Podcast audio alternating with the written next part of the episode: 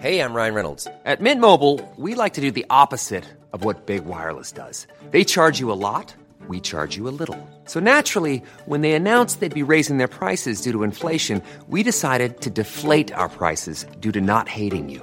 That's right. We're cutting the price of Mint Unlimited from $30 a month to just $15 a month. Give it a try at mintmobile.com slash switch. $45 upfront for three months plus taxes and fees. Promo rate for new customers for limited time. Unlimited more than 40 gigabytes per month. Slows. Full terms at mintmobile.com. Many of us have those stubborn pounds that seem impossible to lose, no matter how good we eat or how hard we work out. My solution is PlushCare. PlushCare is a leading telehealth provider with doctors who are there for you day and night to partner with you in your weight loss journey. They can prescribe FDA-approved weight loss medications like Wegovy and Zepbound for those who qualify. Plus, they accept most insurance plans. To get started, visit plushcare.com slash weight loss. That's plushcare.com slash weight loss. I'm Sandra, and I'm just the professional your small business was looking for. But you didn't hire me because you didn't use LinkedIn jobs. LinkedIn has professionals you can't find anywhere else, including those who aren't actively looking for a new job, but might be open to the perfect role, like me. In a given month, over 70% of LinkedIn users don't visit other leading job sites. So if you're not looking on LinkedIn, you'll miss out on great candidates like Sandra. Start hiring professionals like a professional. Post your free job on linkedin.com slash spoken today. Hello, and welcome to History Rage, the podcast where the historian who dares stand up to the falsehoods of history inevitably wins. The podcast where the embassy of myth is stormed with ultimate force. I am public historian Paul Bavill, and I'm here with my ever loyal co host and fellow historian, Kyle Glover. These intros are getting worse, you know. Hello, everyone. This week, you may have guessed, we're on the history of special forces. And to take us onto this journey into history, so secret we have to blank out its face, we are joined by best selling historian, writer, and TV consultant Gavin Mortimer. Gavin, welcome to History Rage. Good evening. I love that uh, storming the embassy of myth. That's very uh, pertinent to what I'll be doing tonight. Well, you came to us on recommendation from our season three guest, Rob Lyman, and I have to confess, you know, book still to read. But for our other listener, tell us a little bit about your career and your background before we get. Yeah, well, I'm I'm still calm and level headed. I can take you back to 1998, and that was when my wartime SAS. I, I should say that uh, I just write about the wartime SAS, nothing uh, after. That began. I interviewed Malcolm Pleydell, who was the first SAS veteran I interviewed, and I probably interviewed oh 75 i'd have thought now and and i've also interviewed uh, written books about the special boat squadron the long range desert group merrill's marauders the american special forces unit um, and it's I'm, I'm drawn to these to these mavericks, maverick units, and maverick men, mm-hmm. and that's really what they uh, what they were. And David Stirling, who I'm going to be raging about in very polite fashion tonight, was was a maverick in more ways than one, and that's why he's got away with this false reputation as a warrior for so long. And and the book, David Stirling, The Phoney Major, is a culmination of 24 years of research. And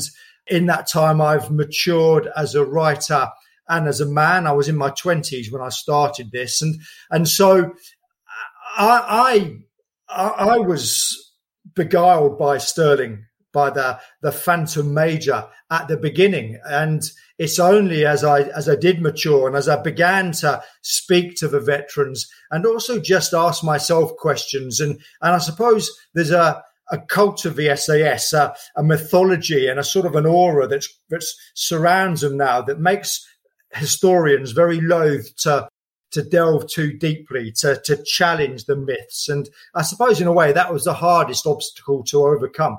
Okay, well, while we're uh, diving onto that subject, because I can see it's winding you up already, let's kick straight into it, shall we? Gavin, please, for History Rage, will you please tell our listeners the one thing that you wish everybody would just get over? That David Stirling wasn't the phantom major, that he was more the phony major, that the real intellectual driving force of the SAS was his big brother, William Stirling, and that the physical force of the SAS was Blair Paddy Mayne.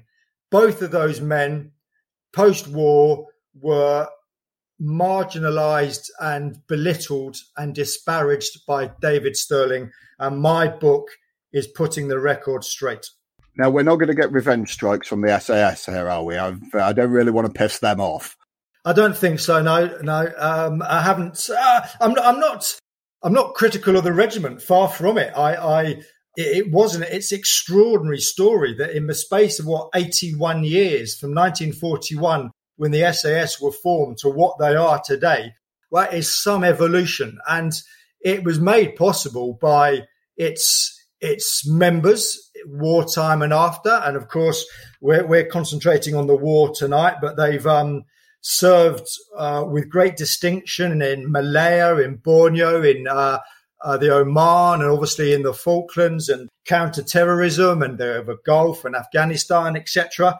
So no, I'm, I'm Stirling, as I explain in the book, really used and exploited the regiment in the 1960s when he got into the the uh, high end mercenary business uh, to enrich himself, and he he dragged the name of the regiment not into the gutter, but he he dragged it down. And uh, again, that's something that I expose in the book, and so I hope very much it's uh, it's not a hatchet job. As I said, this is 24 years of research in um, in this book, and mm-hmm. so it's it's uh, a, a, very deep and a very comprehensive, and I think a very balanced account of not only how the SAS really came into being, but how David Stirling manipulated the truth post-war.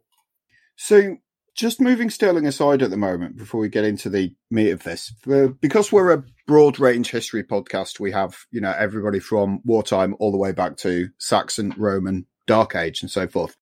So just so we're understanding the difference in wartime special forces groups, can you explain the difference between, say, SAS, SBS, SOE, LRDG, all the other acronyms that, that appear? Yeah, okay. So let's go to start with June 1940, uh, when Churchill wanted uh, a guerrilla unit, butcher and bolt. It was the one way after the disaster of Dunkirk that the British could strike back at the Nazis. So he really invited the, not just the British Army uh, in general, but individuals within the army to come up with ideas. So one of the first in June 1940 was a chap uh, from Leeds, uh, Roger Courtney, who has was a big game hunter in the 90 uh, in the 1930s and uh, he canoed down the White Nile and uh, he was an adventurer. He had the idea of forming a canoe section, very small unit to use canoes to attack enemy shipping. This came to be known as the Special Boat Section, the SBS. Now, this is different mm-hmm. to, from today's Special Boat Service, which is the Royal Marines, uh, and that's Cockleshell Heroes, the, the 1942 Operation Frankton.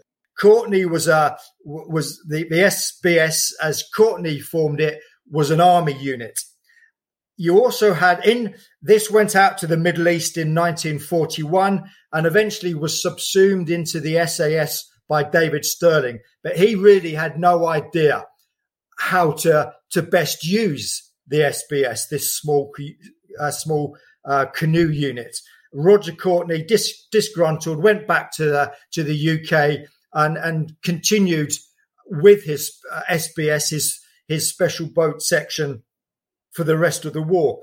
SOE, which was formed in uh, 1940, and that was, I suppose, more the, the cliche of the secret agents of the of the men and the women. A lot of very, very brave and effective women agents parachuting into occupied France and um, in in civilian clothes, and then their job really was to was foment resistance w- within the the local partisan bands. So uh, France and hmm. Italy, they were also active in Southeast Asia. Uh, and later in 1944, SOE units, three man units, nick, uh, codenamed Jedburgh, performed, they were the link between the SAS, who were operating in France, and the local Maquis uh, group. So they were very important, the SOE. But yeah, main, mainly recruited civilians who could speak French or Italian, etc., and, and had skills relative to the to the operational theatres.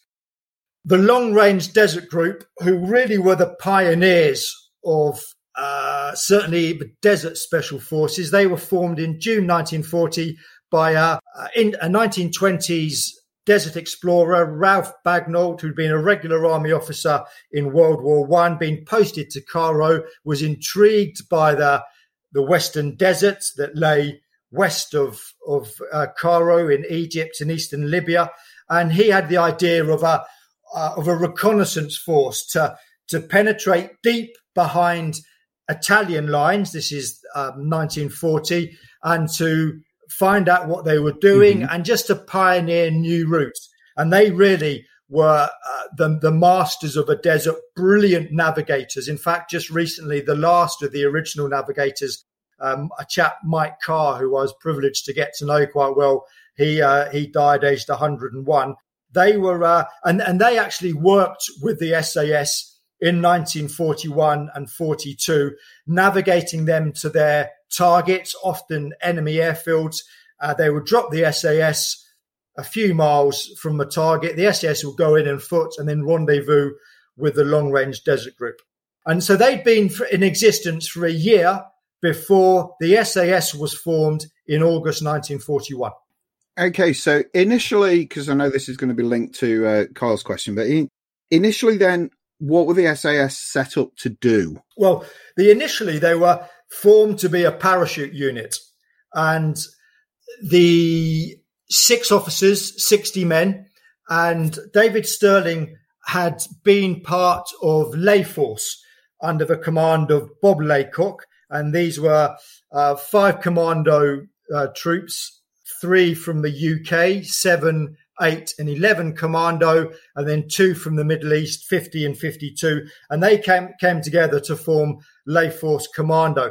But they they went out to the uh, to the Middle East in they arrived in March 1941, kicking their heels. Didn't have much to do, and uh, because of the Rommel, obviously, in the Afrika Korps had arrived, and the whole complexion of the Desert War had changed. The Allies, from being on the front foot against the Italians, were now on the back foot, and uh, there was a, a certain inertia and frustration among the commandos. It was Lieutenant Colonel Laycock in May 1941 who first had the idea of parachutes, of, of attacking enemy targets by parachute, not as Layforce had planned uh, amphibiously. And Stirling and another officer, uh, Jock Lewes, uh, took this a step further, procured some parachutes, did some experiments. Both of them injured themselves landing.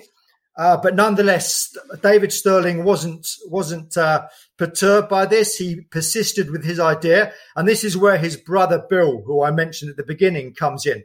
Bill Stirling at this time was uh, working for the Chief of the General Staff at Middle East headquarters, Lieutenant General Arthur Smith.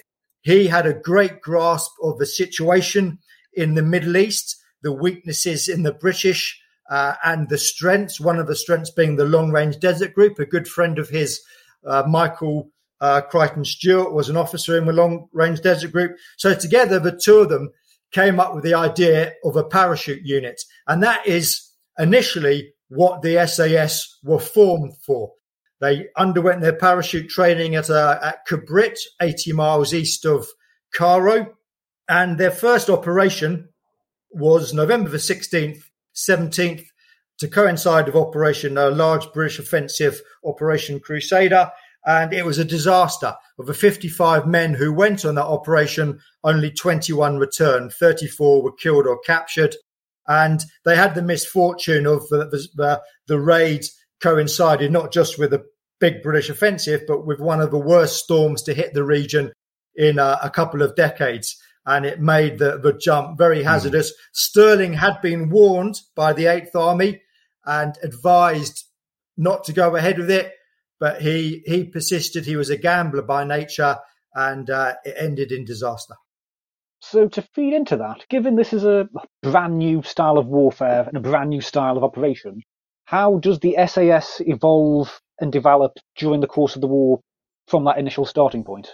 Well, after that, the failure of the first raid, the long range desert group came to their raid. And as I mentioned earlier, they transported them to, to targets and they were very successful. So uh, two raids, both led by Paddy Mayne at Tamet Airfield in December, uh, destroyed 51 aircraft, uh, a fuel dump, and Paddy Mayne also shot up a, a, a mess room full of German aircrew.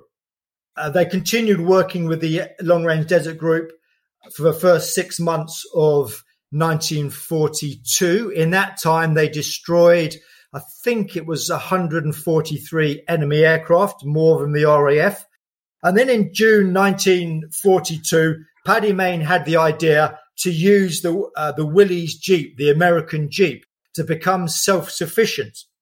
And uh, they equipped this with twin Vickers from uh, Gloster aircraft which could fire, I think, a rate of fire of uh, 12, about 1,000 rounds per minute. And uh, so this was a devastating new weapon.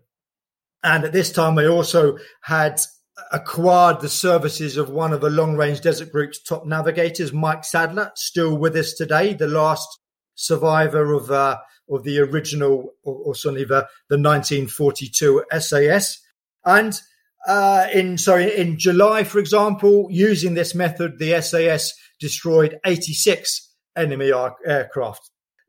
September 1942, they were expanded to regimental status, uh, and this was the the seeds of Stirling, of David Stirling's downfall because he began to lose control of the SAS. It had been his own little baby, his private army.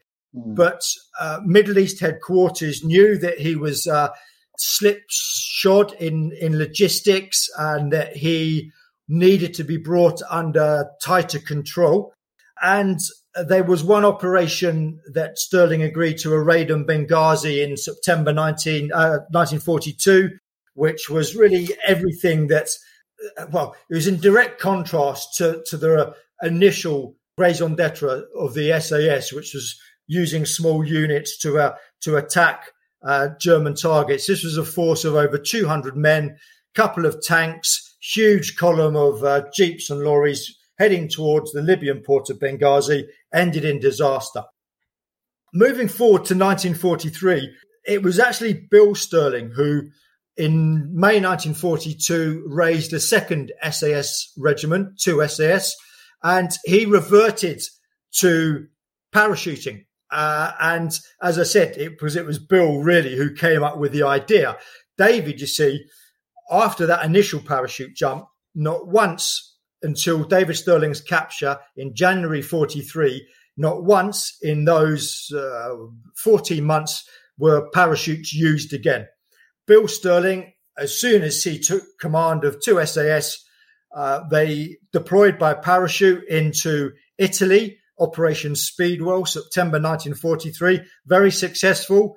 Uh, for how many? Five groups of two or three men uh, attacking German lines of communication in the north of Italy, blowing trains off lines uh, and really disrupting the um, the rail network. This continued in uh, autumn 1943 with two SAS, and in 1944, which was probably the the in terms of effectiveness, it was a stellar year for the SAS. By this time, they'd been raised to a brigade, one SAS, two SAS, three and four SAS, which were French, and a company of Belgians. They operated in France and uh, behind German lines.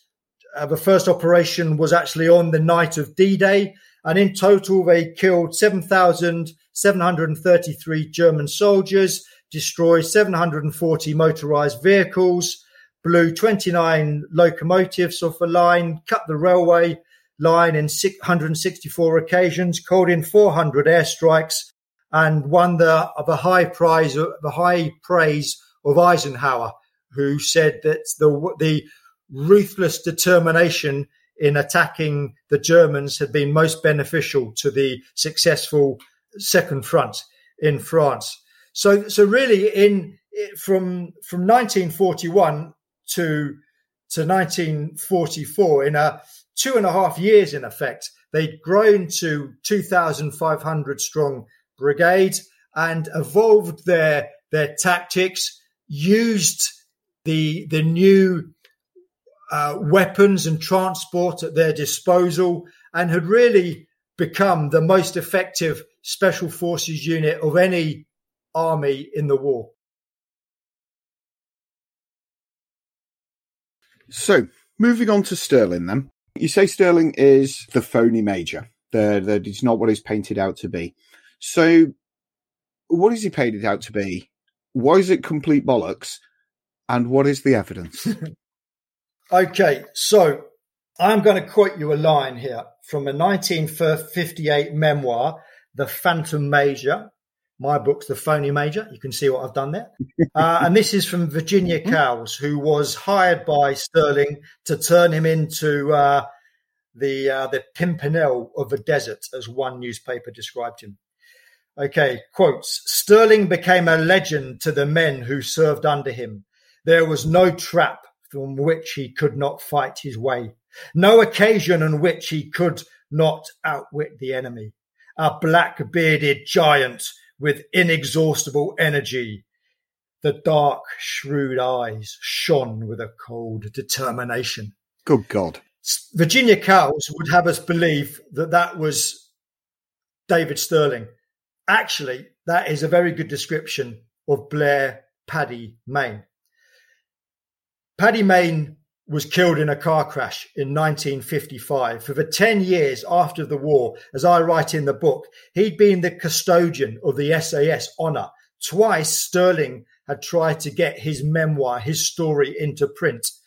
But the first time, a collaborative effort with several SAS officers, but Stir- uh, Mayne wasn't having it. The second time, in about, I think, 1951, Stirling wrote his own memoir, but it was rejected by a publisher because it was too banal. With Mayne out of the way, the way was open for Stirling to come back from Southern Africa, where he'd taken himself really into a self imposed exile. He hired Virginia Cowles, who was an American, had a fascination with the British upper class, which of course uh, was Stirling's class. He was a, a, minor aristocrat. And she wrote very sycophantic biographies. She'd written one of Churchill in the early 50s. Churchill had loved it, had sent her a note of uh, saying how much he'd uh, appreciated it. So she was the right woman to, to turn Stirling into Paddy Mayne. And as I say in the phony major, the, the phantom major is littered with inaccuracies. It portrays Mayne as a undisciplined, barely articulate, brooding, aggressive misfit in a way. Stirling says that he was he was mm-hmm. in prison when he approached him to join the SAS. He was not in prison. Yes, he had had a altercation with his commanding officer of number 11 commando, a man called Geoffrey Keyes, very similar in every way to Stirling, a fop, really, indolent, entitled, and deeply, deeply insecure in the presence of Paddy Mayne, this natural born guerrilla soldier. So not only does Stirling diminish Paddy Mayne while embellishing his own record, overlooking his many mistakes in the war. So, for example, I mentioned that in December 1941, Paddy Mayne had destroyed 51 aircraft on two raids at Tamet Airfield. Just up the road at Sirte Airfield, David Stirling had twice tried to destroy enemy planes. The first time he'd stumbled into a German slit trench in the darkness, awakening a very startled Italian. And in the second occasion, he wandered into a minefield. His men, realizing that they're in a minefield, passed it up the line in whispers, tell the boss we're in a minefield. Boss, we're in a minefield. What? What? What's that you say? At the top of his voice.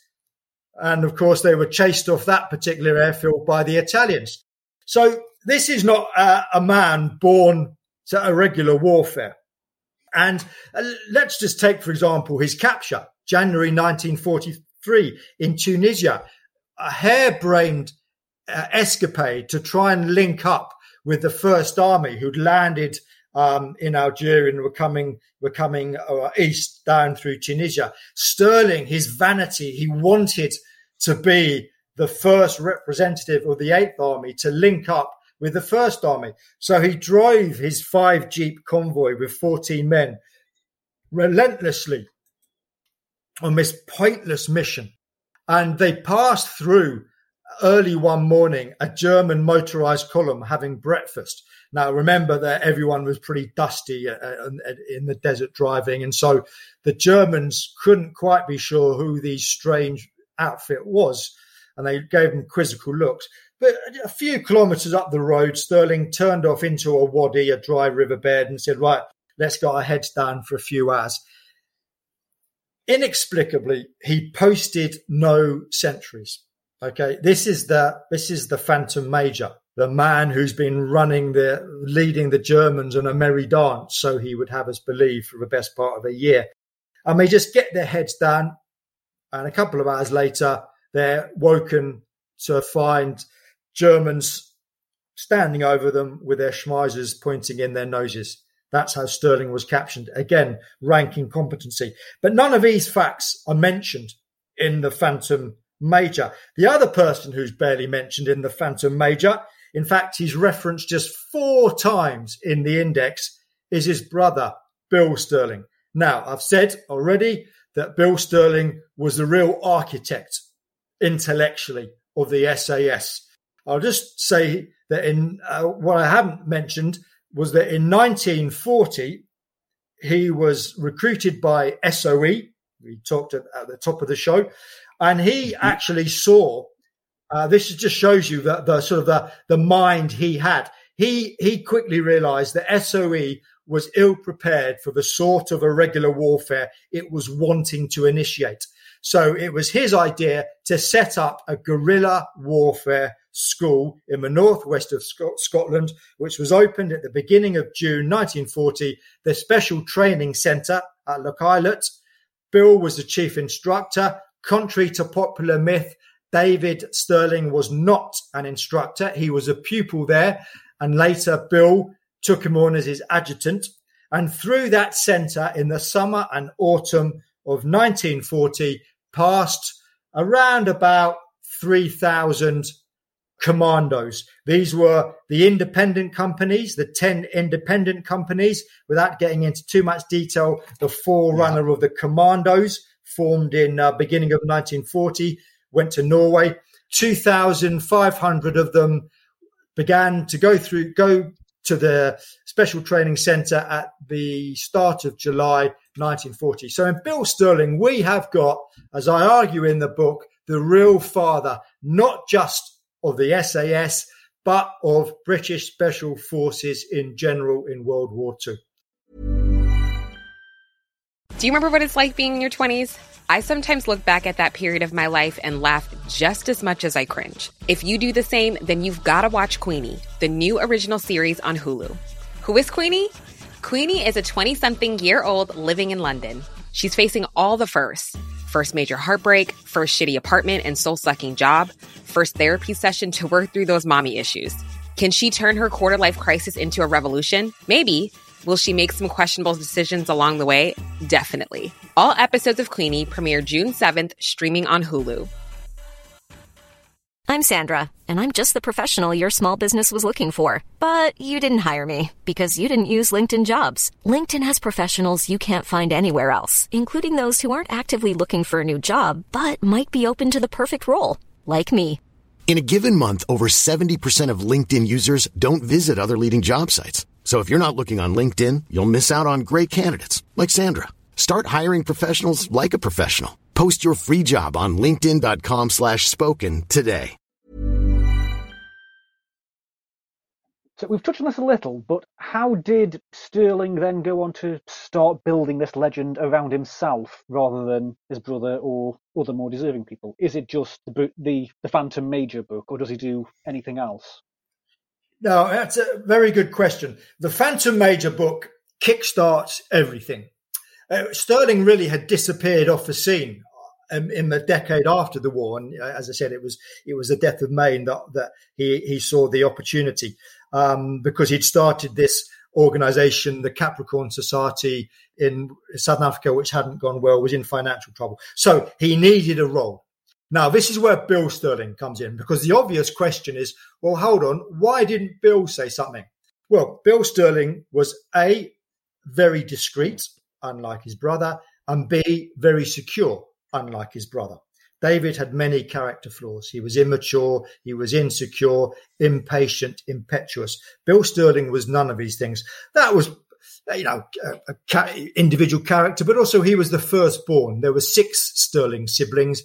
David was the fourth. So in the general scheme of things, insignificant. Bill, the firstborn, inherited the, the land, the Keir estate, very large, grand estate in central Scotland near Dunblane, a lot of money, the status, the power in 1932.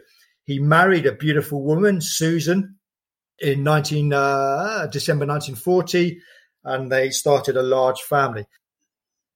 Bill then had a lot of business interests, and he saw that David had no purpose to his life. And this is a running theme throughout the book that Bill took David under his wing time and again.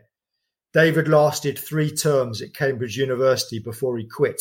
He lasted a few months at an Edinburgh firm of architects before he quit.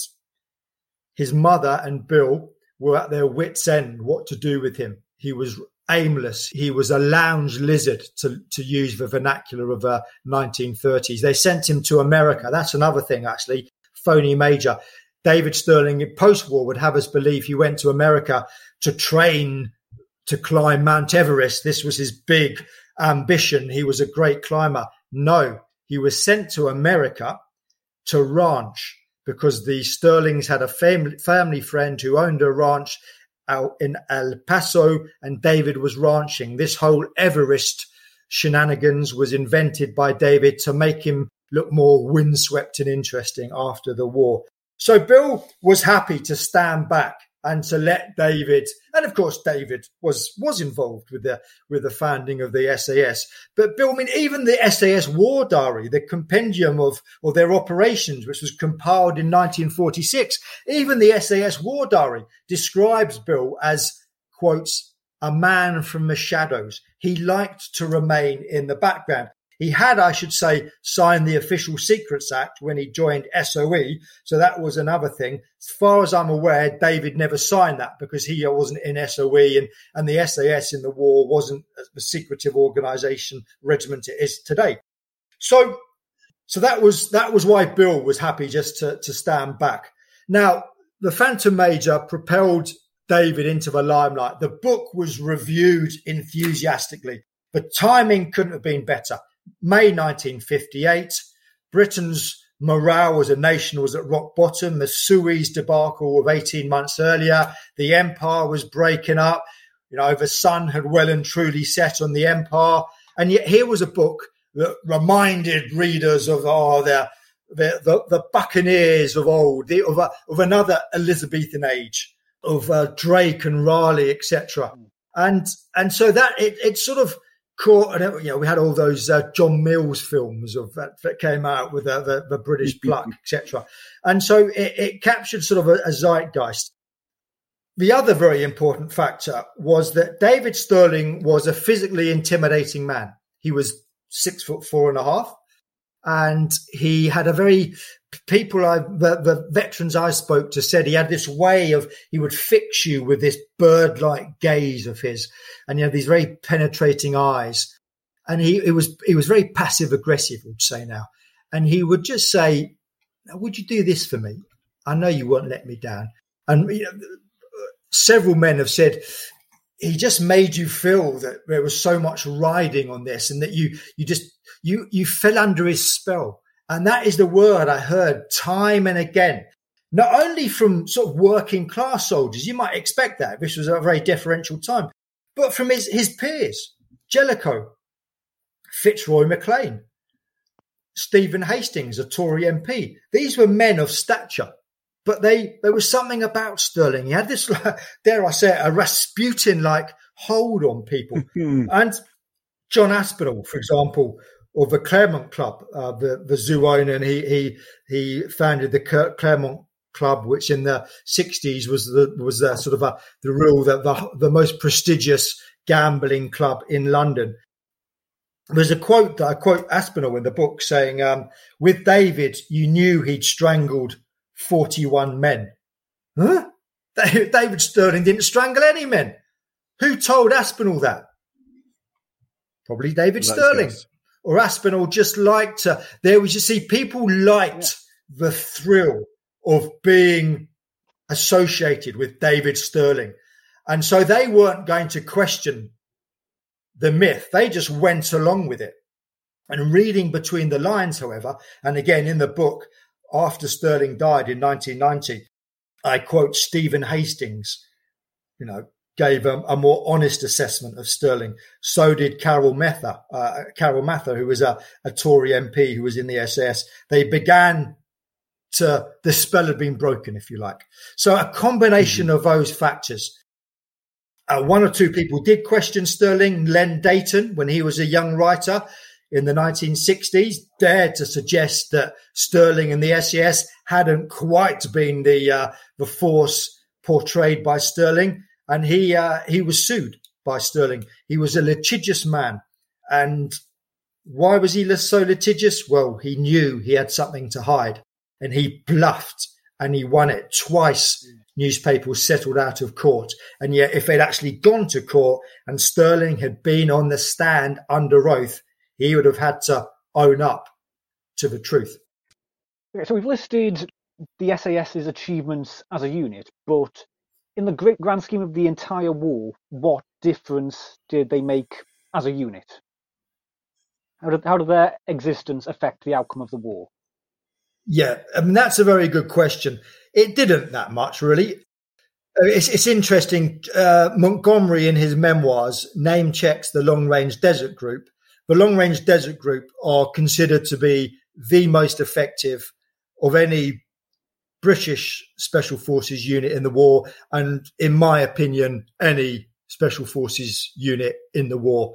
I challenge anyone to show me evidence that there was a more effective unit than the long range desert group because they pioneered routes. And in early 1943, it was the LRDG who found a route for, uh, it was the, the celebrated left hook that allowed Montgomery to come up from Western Libya into Tunisia in this left hook going around the retreating Afrika Korps. And, and so they blazed the trail uh, in in the desert, and mm-hmm. and also I think psychologically before the long range desert group came along, we'd been terrified of a desert. We'd well not terrified, but we'd been afraid to to go into its interior. The long range desert group, Ralph Bagnold, his philosophy was respect the desert, but don't be afraid of it. And because of that, uh, the Long Range Desert Group and the, the then the Eighth Army were able to to exploit the desert far more effectively than the Italians and the the Germans. I spoke to actually Rommel's driver, a man uh, when I was writing a history of the Long Range Desert Group, Rudolf Schneider, who said, "Well, the different, the great difference between us, the Germans, and you is that we were scared of a desert. We kept to the coastal route. So that's the Long Range Desert Group. Now." they were used tactically, uh, sorry, strategically in France, uh, the uh, Special Air Service. And I think they're it, taking France first. What they did was that they instilled a confidence they in the Maquis, in the local French population, because they were parachuting into areas. They they were the first British soldiers that most of the, these French Maquis. I'm talking about down in, in places like Morvan in central France and Brittany and uh, going more towards the Vosges in eastern France. They're the first British soldiers, other than um, uh, bailed out RAF pilots, that the, the French had seen. And so they trained and organized them. For example, just a, a quote here from a Lieutenant Colonel Maurice, commanding um, French forces of the Interior Unit in uh, Western Brittany, wrote a letter of appreciation in September 1944 to Brigadier MacLeod, the um, uh, in charge of the SAS brigade. Quotes: "Thank you for the generous help you have given to my battalion since D-Day. As a result of your kindness, uh, by the intermediary of the officer commanding four French SAS." 10,000 men have been armed in my department. I can confirm that my men have shown that they merit your confidence. More than 5,000 prisoners have been taken, at least as many enemy have been killed. So they really, their, their expertise, so materially and psychologically, the SAS had a great impact on, on the French in, in 1944. In Italy and as in North Africa, they, they destroyed a lot of aircraft and they destroyed a few bridges and they blew a lot of trains off the line. Did that really do anything to uh, influence the outcome of those theatres? No, it didn't. Uh, what it did do, I think, probably, and for me, the most important legacy of the SAS is that it showed what was possible with a small regiment of highly trained men, volunteers, very important that, Wingate in his long range penetration, the Chindits of 1943, he just took over. The, I think it was the, the 13th King's Liverpool mm. Regiment and said, right, you're going to become uh, Chindits now. And these were chaps in their late 20s and early 30s. A lot of them have been on garrison duties back in the UK until recently. And, you know, you, you need to select the right man for special forces. And very interestingly, in 1955, uh, 1952, 2 SAS, the SAS we know today, were raised yep. as a regular uh, regiment in the British Army, and they drew, they they canvassed the thoughts of the officers who had served in the wartime SAS, the wartime SBS, the long range desert group, to come up with the qualities required for the ideal special forces soldier. And one of those qualities was get rid of the tough guys because tough guys, the, the guys, we all know them, you know, who sort of have a certain swagger about them. Mentally, they're the first to go. And it's, so it's just learning experience like that. And of course, in, uh, from, uh, from 1950 onwards with, uh, the SS were actually, um, uh, initially going to be deployed in Korea, but uh, they weren't needed. So in, in, instead, they went to to Malaya to fight the communist insurgency. And the wars that followed, the small wars, as the empire was breaking up and former colonies got their independence, their type of warfare was absolutely suited to this new type of uh, it's insurgent warfare. So that, for me, is the real uh, legacy of the wartime SAS. It was created the template for what came later and for what exists today. Thank you. So, to bring this to a close, then, I know you've named kind of a few candidates um, through there, but if we look at the reputation that David Stirling painted and all of the achievements and character styles and so forth, who deserves the reputation that he created? Bill Stirling, his brother. Uh, there's a statue of David which was uh, unveiled near the family home in 20 years ago, and I argue in the book that uh, it's great that there is a Stirling immortalized like that, but they got the wrong Stirling. It should be Bill Stirling. You know, Bill Stirling hasn't even got a Wikipedia entry, the man from the shadows. I was reading uh, just recently Paddy Ashdown, his account of the Operation Frankton, what we know as the Cockle raid in uh, Bordeaux in 1942. And there's a, he confuses Bill Stirling mm-hmm. with David Stirling. There's a meeting in December 1942 at Combined Ops headquarters in London. And it's Bill Stirling who chairs that meeting. He was CO of number 62 commando at the time. Paddy Ashdown assumed, oh, I'm not having a pop at Paddy Ashdown. He just assumed, oh, well, it's a Lieutenant Colonel Stirling. It must be David Stirling. This happens time and again. Martin Gilbert, who wrote the wonderful biography, very comprehensive biography of Winston Churchill, same mistake in, 19, in 1943 in the Mediterranean, assumes that Lieutenant Colonel Stirling is David Stirling, is Bill Stirling. David Stirling is a prisoner by this time. So Bill Stirling has has been airbrushed. Now his brother did a good job at that, and and this is why I really rage against Stirling because in some ways I admire him. He was not a born guerrilla soldier. He was not a born soldier. He was nicknamed the Giant Sloth when he was in the Scots Guards. He was lazy. he was uh, dissolute, and he was. It was Bill who, time and again, put an arm around him and said, oh, "Okay, David, I, I, can see you and the guards aren't working out. Come up to look, come up to Lochailort. I'll look after you. You can be my adjutant." Then he got him. Uh, he got him into number eight commando, and then he helped him. Oh, that's another thing, by the way. I forgot that, of course. Now, if you read the, um, if you read any account of the SAS, David Stirling would have you believe that he he broke into Middle East headquarters while on crutches. He climbed either over a fence, under a fence, through a fence, depending on which uh, version David was actually giving that day. Hobbled past, some, uh, somehow out sprinted the the sentries to dive into Middle East headquarters and thrust his idea for a parachute unit into the hands of of uh, Neil Ritchie, who was the uh, uh, uh, General Smith's assistant. And, and that, you know, the, that, the audacity, the, you know, the, the devil may uh, care bravado of David Stirling. No, no, no, David. You know what really happened.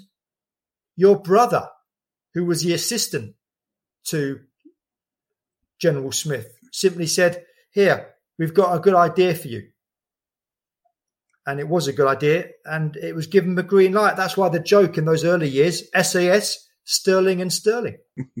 so in Bill Stirling died in 1983, and then in 1984, the refurbished Stirling lines, the SAS base down in Hereford, was was reopened, and Stirling gave what to me was the the low point of his life, a speech in which he said, uh, "There are five men who deserve to be recognized as my co-founders. One may say that that's magnanimous of you, David. They were Paddy Mayne, Jock Lewes. Jock Lewes was killed in 1941. He, he couldn't leave those two out, even though he, he was embittered uh, towards Paddy Mayne. Mm-hmm. Paddy never took David seriously as a, with good reason, as a, as a guerrilla fighter. But obviously their exploits were well recorded, so he couldn't do anything about those two. But he also mentioned um, Brian Franks, who took over command of 2 SAS in June 1944 when Bill Stirling was sacked because Bill had a furious argument. You talk about history rage, blimey.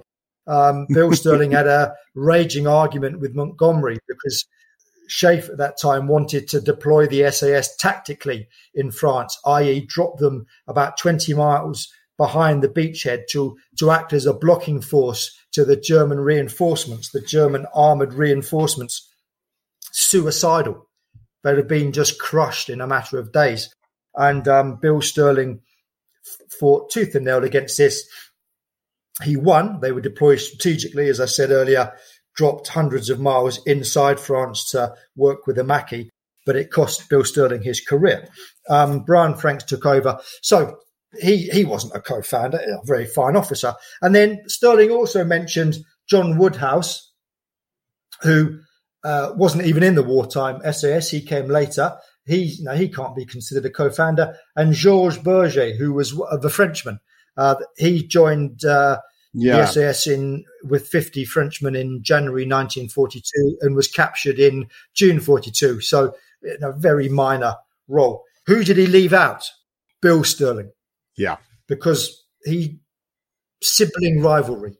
And to not to describe Bill Stirling as a co-founder, as the man who with him, well, more than him, founded the SAS really reflects very um, reflects very badly in Stirling and shows you the the mean spirited man he was, the litigious man, the the grasping man, the greedy man, the man who was always on the make, was always looking to enrich himself. And it didn't matter whose reputation he tarnished along the way his brothers, Paddy Mayne's, or the regiments. Thank you. Thank you very much, Gavin. That that was ragey. And I I'm fairly certain now that we're definitely safe from SAS reprisals. That was that was putting history to rights. And it's opened an eye into an area that I'd never really looked at previously. So thank you very much for coming on.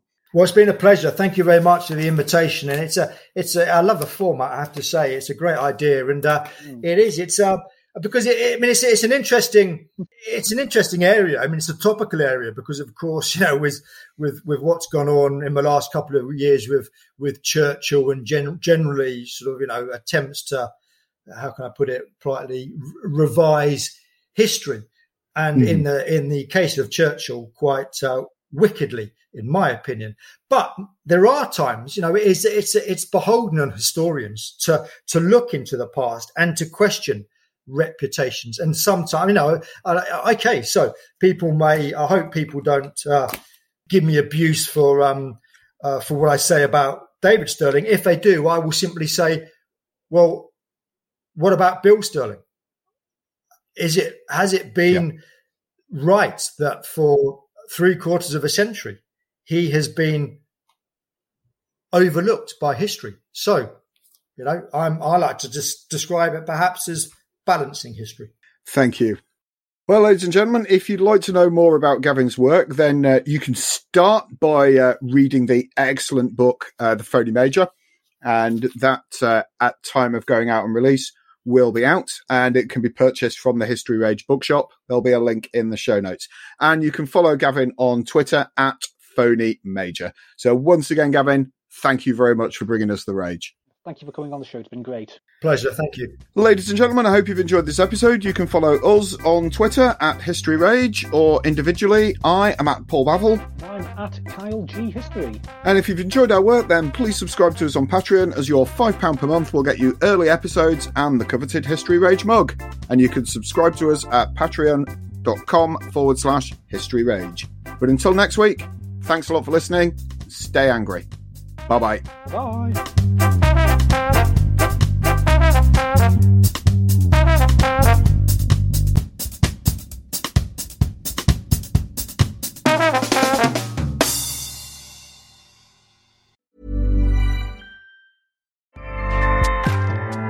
ACAST powers the world's best podcasts. Here's a show that we recommend. The Real Housewives is a guilty pleasure for most, but if you're looking to not feel guilty about that pleasure, tune in to Everything Iconic with me, Danny Pellegrino, where I break down all the messy moments and behind the scenes antics of Bravo's popular franchise. And on Everything Iconic, I also interview celebrity guests like Kelly Ripa, Keke Palmer, Drew Barrymore, Cameron Diaz, and more about their guilty pleasures, their past work, and so much more. So if you're pop culture obsessed and find yourself watching way too much reality TV like me, tune in to Everything Iconic with Danny Pellegrino wherever you listen to podcasts. ACAST helps creators launch, grow, and monetize their podcasts everywhere. ACAST.com.